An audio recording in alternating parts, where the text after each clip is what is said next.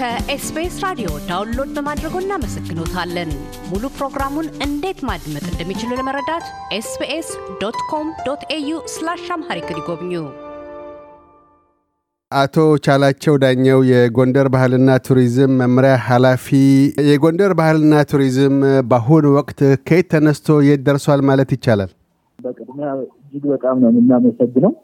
እንግዲህ በተለያየ ስራ ማይመች ጊዜ ውስጥም ቢሆን ጎንደር ያለውን ሀብት እንድናስተዋውቅ ከእናንተ ጋር ስላደረጋችሁ ቅድሚያ በጣም ነው የማመሰግነው። እናንተ እንግዲህ የጎንደር የበርካታ የቱሪዝም ሀብት ካለው የሀገራችን ክፍል ውስጥ ዋነኛ ተደርጎ የሚወሰድ ጎንደር ነው። እንግዲህ ሰው ሰራሽ፣ ተፈጥሯዊ፣ ባህላዊ ቱሪዝም ሀብቶቻችን በጣም በርካታ ናቸው። በጣም በርካታ የሚጎበኝ ሀብት አለ። ከዚህ አኳያ ይህን በስፋት እየተጠቀምንበት ነው ብለን አናስብም። ላለፉት አስራ አምስት ሀያ ዓመታት እንኳን ዳታ መመልከት ቢቻል ለምሳሌ በአስራ ዘጠኝ ዘጠና ስድስት በእኛ በኢትዮጵያ አቆጣጠር ወደ ስድስት ሺህ ሰው ነበር የሚጎበኝ ነበረ። ይህም አብዛኛው የውጭ ቱሪስት ነው የሚሆነው እዚህ ሰባ percent ነበረ። በአሁኑ time እንግዲህ በርካታ ተጽዕኖዎች አሉብን። ዓለም አቀፍ ተጽዕኖ ነበረብን። የኮቪድ ኮቪድ ውጭ በኋላም የህግ ማስከበሩ የህልውና ዘመቻ እንደዚህ ብሎን ትንሽ የውጭ ቱሪስቱ ላይ ቁጥሩ ቀንሷል።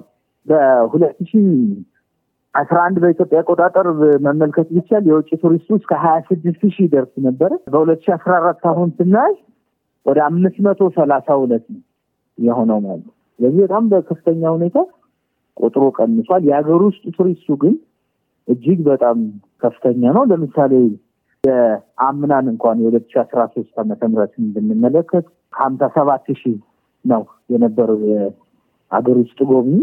በሁለት ሺ አስራ አራት ወደ ሶስት መቶ ሀያ ስድስት ሺህ በላይ የሀገር ውስጥ ቱሪስት እየጎበኘው ነው። ስለዚህ እየሰራ ነው። የሀገር ውስጥ ቱሪስቱም ላይ እንግዲህ በተለያየ ዓለም አቀፍ ተጽዕኖ ምክንያት የውጭ ሀገር ቱሪስቱ ሲወድቅ አብሮ የሚወድቅ የቱሪዝም ኢኮኖሚ እንዳይኖረን የሀገር ውስጥ ቱሪዝም ላይ ከፍተኛ ስራ እየሰራን ነው የምንገኝ ማለት ጎንደር ውስጥ ዋነኛ የቱሪስት መስህብ የሚባሉ አካባቢዎች ወይም እሴቶች ወይም ቅርሳቅርሶች ምንድን ናቸው? የት የት ቦታ ነው ለምሳሌ አንድ የውጭ ሀገርም ሆነ የሀገር ውስጥ ቱሪስት ሲመጣ እንዲጎበኝ የምታመላክቱት? መልካም እንግዲህ በጣም በርካታ ሀብት አሉን። እንግዲህ በዓለም አቀፍ ደረጃ የተመዘገቡ እዚህ ውስጥ እንግዲህ የፋሲለደስ አብያተ መንግስት የሚባለው ወደ ሰባት ነገስታት የራሳቸው castle አላቸው። ግንብ ገንብተው ከሁለት መቶ ዓመት በላይ ነው እንግዲህ ጎንደር ዋና ከተማ ሆኖ ያገለገለው። ከዚህ አኳያ ነገስታት ሲመጡ የራሳቸውን ገንብ እየገነቡ ህንፃ እየገነቡ ነበር የሚኖሩት የነበር እና አብያተ መንግስትና የአብያተ ክርስቲያናት እንዲሁም የጎርጎራ ሲኒየስ የጉዛራም እነዚህን ሀብቶች ጨምሮ ወደ ዘጠኝ ቆጠሩ ናቸው በዓለም አቀፍ ቅርስነት የተመዘገቡ። ከዛ ውጭ ጥምቀትም በማይዳሰሱ ቅርሶች ውስጥ በዩኔስኮ የተመዘገበ ነው። ጎንደር ላይም የራሱ የሆነ ልዩ ውበት ያለው ከአራት መቶ ዓመት በፊት ተገነባ የባህረ ጥምቀት መዋኛ ቦታ ያለው እጅግ ማራኪ የታቦታት ማደሪያ በዛን ዘመን የተገነቡ ነው። አጠቃላይ በርካታ ሀብቶች ነው ያሉ። እንግዲህ ጎንደርን ስታይ ሴንተሩን ጎንደር ከተማ አድርገህ በመቶ ኪሎ ሜትር ርቀት ውስጥ የሰሜን ብሔራዊ ፓርኮችን ማየት ትችላለህ። በስልሳ በአርባ ኪሎ ሜትር ውስጥ የጣናን የእንስሳትና የእጽዋት ብዙሀነት፣ የገዳማት በአጠቃላይ ትልልቅ ሀብቶች አሉ። ወደ ጎንደር ከተማም መጥተህ ስታይ ቅድም እንዳልኩ አብያተ ክርስቲያኑና አብያተ መንግስታቱ አሉ። ከዛ ውጭ ሻሊ ጎንደርም እንደዚሁ በአስራ ስምንት ሀምሳ አራት አካባቢ የነበሩ አባት ናቸው። በጣም ሊቅ ናቸው። እሳቸው የነበሩበት አካባቢም እንደዚሁ ለጉብኝት ክፍት አድርገን እየሰራን ነው ማለት ነው። አሁን እንዳነሱት በተለይ የሀገር ውስጥም ሆነ የውጭ ቱሪስቶችን የበለጠ ለመሳብ ምን አይነት እንቅስቃሴ እያደረጋችሁ ነው ያላችሁት? በተለይም ከባህር ማዶ ያሉ ኢትዮጵያውያንና ትውልደ ኢትዮጵያውያን ወደ ጎንደር መጥተው ጉብኝት ለማድረግ ቢፈልጉ ምን አይነት ግልጋሎቶችን ያገኛሉ? በአስጎብኚ ድርጅቶች ወይም በተለያየ ዘርፍ መረጃዎችን እንዴት ማግኘት ይችላሉ? እነሱስ ወደ ጎንደር እንዲመጡ ለማድረግ የእናንተ ልዩ የሆነ ግብዣ ምንድን ነው? ከሌሎች ተፎካካሪ የክፍለ ሀገራት የቱሪዝም መስህብ ያላቸው ጋር ሲነጻጸር እናንተ የተሻለ መስተንግዶ በምን መልኩ ነው የምትሰጡት?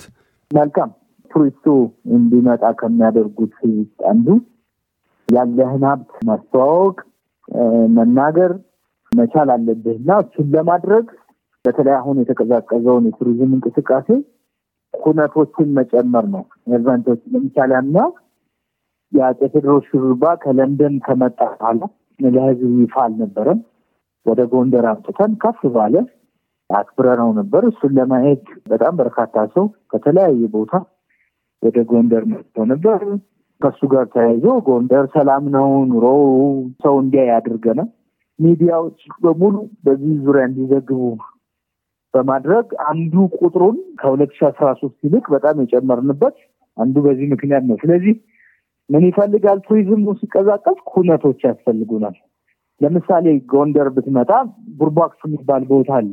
ዓለም ላይ እንግዲህ የፊልም መንደር አለ። ሆሊውድ ብትሄድ የፊልም መንደር ገንብተው ነው የሚሰሩት። እኛ ጋር የሙዚቃ መንደር አለ፣ ግን ያላስተዋወቅ ነው ያልተጠቀምንበት ማለት። ስለዚህ ዘንድሮ አንድ ኩነት የሚኖረን ተጨማሪ የአዝማሪ ፌስቲቫል እናዘጋጃለን ብለናል። brand ኡን መውሰድ አለብን። እዚሁ ነው ይታወቃል። ህጻናት ከአምስት ዓመት ጀምሮ ይዘው ማሲንቆ የሚጫወቱበት የሚገርም በጣም ሳቢ የሆነ ነው ያለው በዛ አካባቢ እና እሱም የማውጣት እንዲወጣ ለማድረግ ህዝቡ እንዲመለከት የማድረግ ስራ እንሰራለን። ከዛ ውጭ የሆቴል service አገልግሎታችን እንዲሻሻል መስራት ነው። እንግዲህ ጎንደር በአሁኑ ጊዜ አስራ አምስት ባለኮከብ ሆቴሎች አሉ star rated የሆኑ ማለት ነው። በቀጣይ አምስት አሁን process ላይ ያሉ አሉ።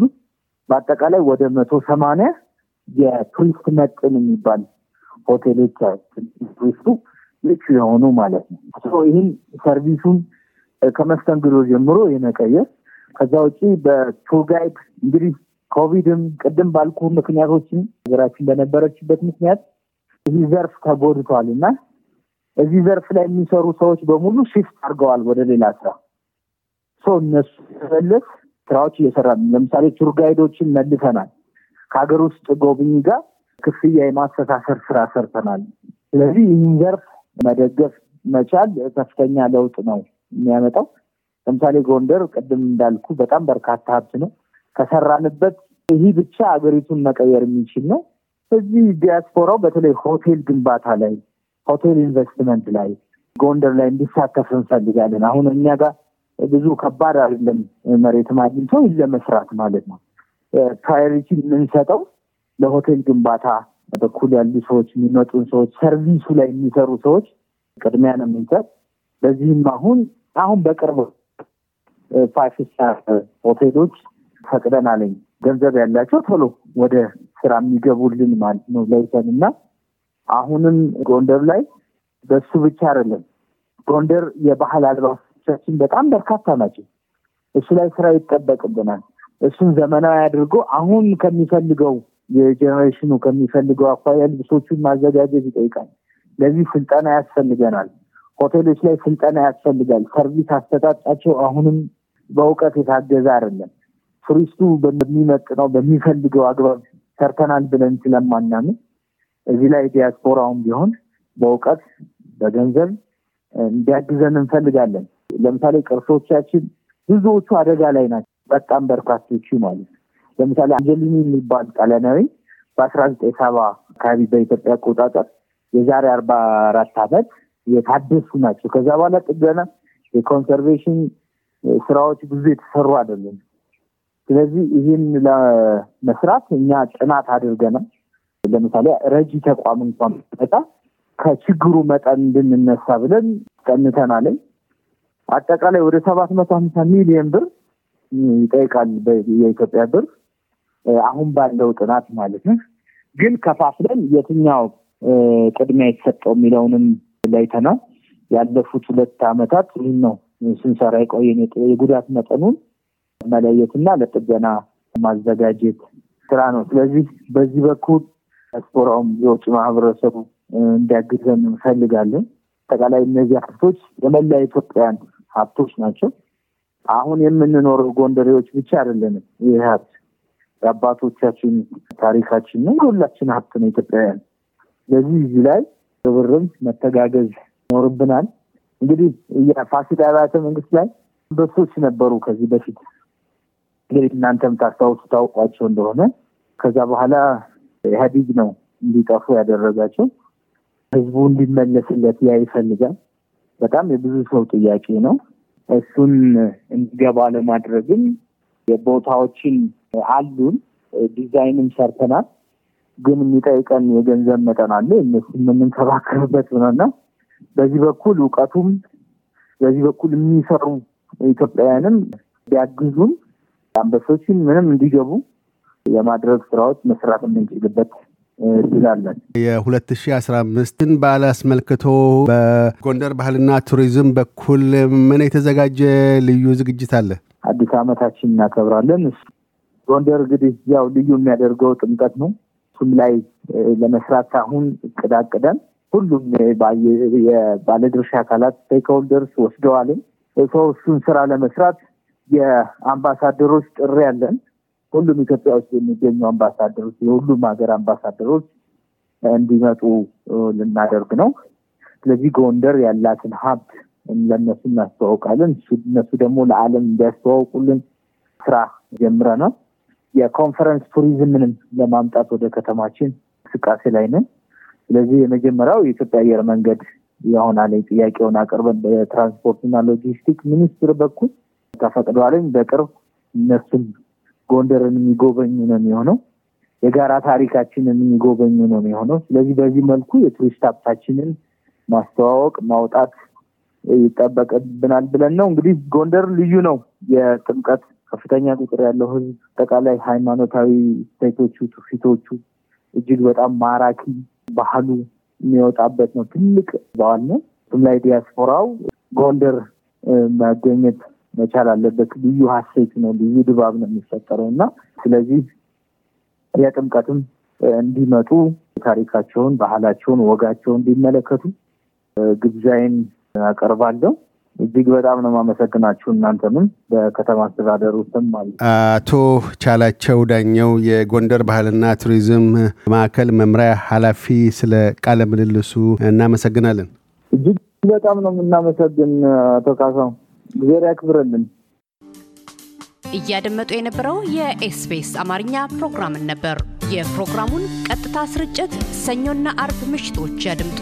እንዲሁም ድረገጻችንን በመጎብኘት on demand እና በኤስቢኤስ ሞባይል app ማድመጥ ይችላሉ። ድረገጻችንን ኤስቢኤስ dot com dot au Amharic ን ይጎብኙ።